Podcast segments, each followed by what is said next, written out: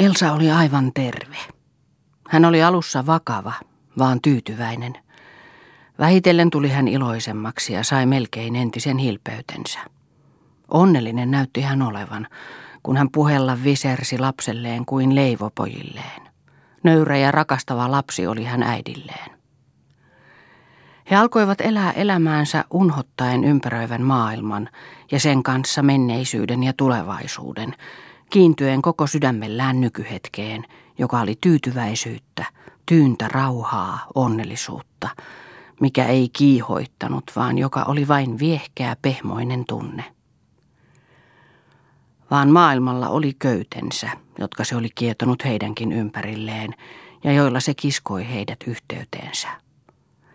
Elsa oli kirkoteltava. Se oli häntä vaivannut heti lapsen ristittyä, jolloin se hänelle ilmoitettiin. Hän oli sen unohuttanut väliin pitkäksikin aikaa, vaan sitten se muistui mieleen yhtäkkiä sitä kauheampana. Virsikirjasta oli hän katsonut, miten sellainen toimitus suoritetaan. Sittenkin tuntui se kauhealle, vaikka ei tarvinnutkaan enää kirkossa istua rangaistussijalla Jumalan palveluksen aikaa ja sen jälkeen keskellä kirkon lattiaa olla polvillaan, vaan sai käydä pappilassa joku kumppaninaan, niin kuin Ojanniemen Mari tiesi, jonka kanssa Elsa kerran puhui asiasta, viitsimättä muille siitä mainitakaan. Mari oli käskenyt Elsan tahtoa Liisaa kumppanikseen, vaan tekemättä se jäi Elsalta, kunnes Liisa sen puheeksi otti kerran kahden kesken Elsan kanssa ollessaan. Silloin tehtiin päätös lähteä jo huomispäivänä. Elsa ei saanut oikeaa unta silmäänsä sinä yönä. Mitä oli rovasti sanova, joka oli hänen kumminsa ja joka oli rippikoulussa antanut hänelle lahjaksi Uuden testamentin kauniisti kehoittaen elämään oikein. Iloksi äidille, esimerkiksi tovereille.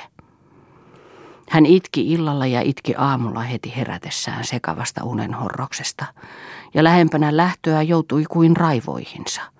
Hän ärjyi äidille, tiuskasi Liisalle, sätti ja panetteli ihmisiä, tuttuja ja tuntemattomia, ketä tahansa näki kadulla tai kartanolla liikkuvan. Olisit Liisa tuonut issikan tullessasi, jolla olisi ajettu, tahi kaksi, minä olisin ajanut edellä ja sinä jäljessä. Mutta sinun kai pitäisikin ajaa edellä, joka olet kunniallinen ja siveä ihminen, minä syntipukki jäljessä, eikö niin? Vaan Elsa rakas, mitä sinä puhut, sanoi äiti nöyrästi ja itkua teetellen, minkä tähden sinä noin riehut?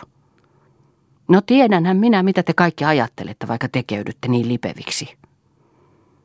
Paiskaten ovea lähti hän ja astui kiireesti, että Liisa sai juosta tavatakseen hänet. Tuokin tuolla mollottaa ikkunassa tuo vanha piika, varisten pelätti.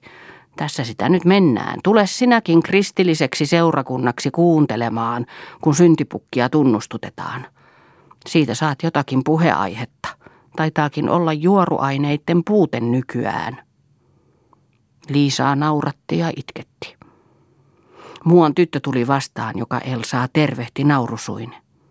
Olevinaan sekin, silmääppä Liisa, eikö katso hänkin taakseen ja ylenkatseellisesti naura. Vaan Elsa kulta, sinähän olet tuota tyttöä kehunut aina hyväksi ja ystävälliseksi.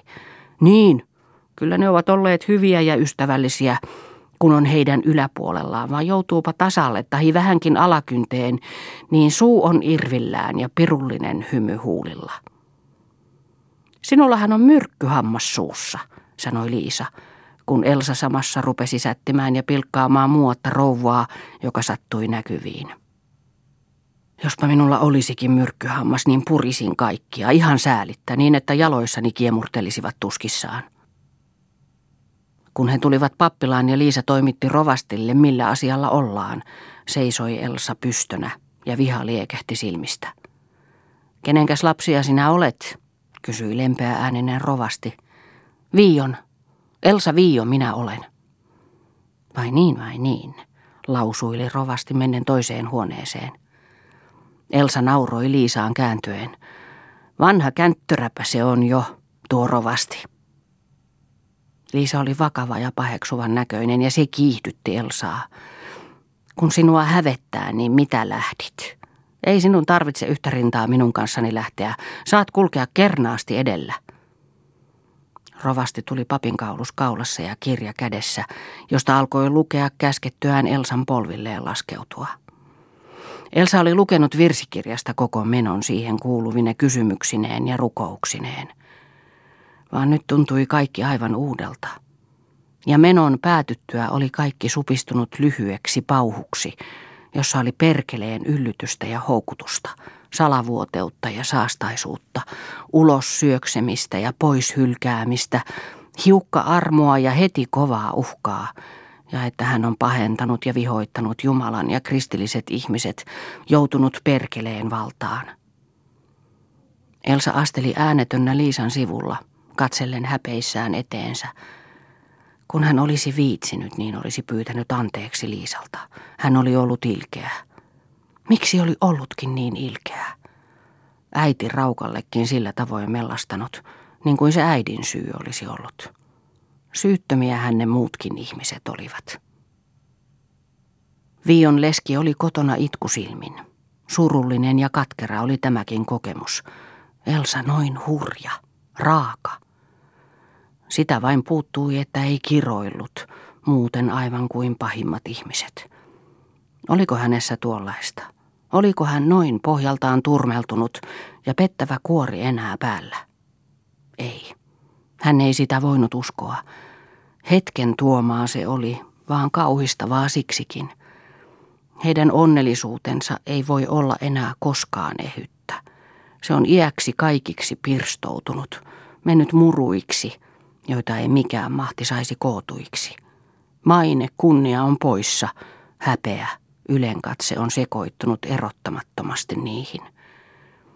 Jos olisivat saaneet olla he kahden, niin kuin olivat, niin olisivat olleet onnellisia. Mitä sitten, jos olisi käynyt niin kuin hän oli toivonut? Elävänä tuli nyt silmiin kuva Elsasta äitinä omassa kodissaan. Herttainen, lempeä, puhdas kuin pulmunen, kotinsa lumous. Ja tuo pöyristyttävä vastakohta, niin kuin raivotar. Hän istui hervottomana, kyyneleet juoksivat norosinaan poskia pitkin. Elsa syöksyi sisään päästyään suoraan äidin kaulaan ja itki rajusti, hillitsemättä. Itke lapseni, se lohduttaa minua, itke sydämesi sulaksi. Pois kaikki kylmyys, itke pois kaikki jäykkyys, sydämesi nöyräksi, itke kaikki ynseys rakkaudeksi.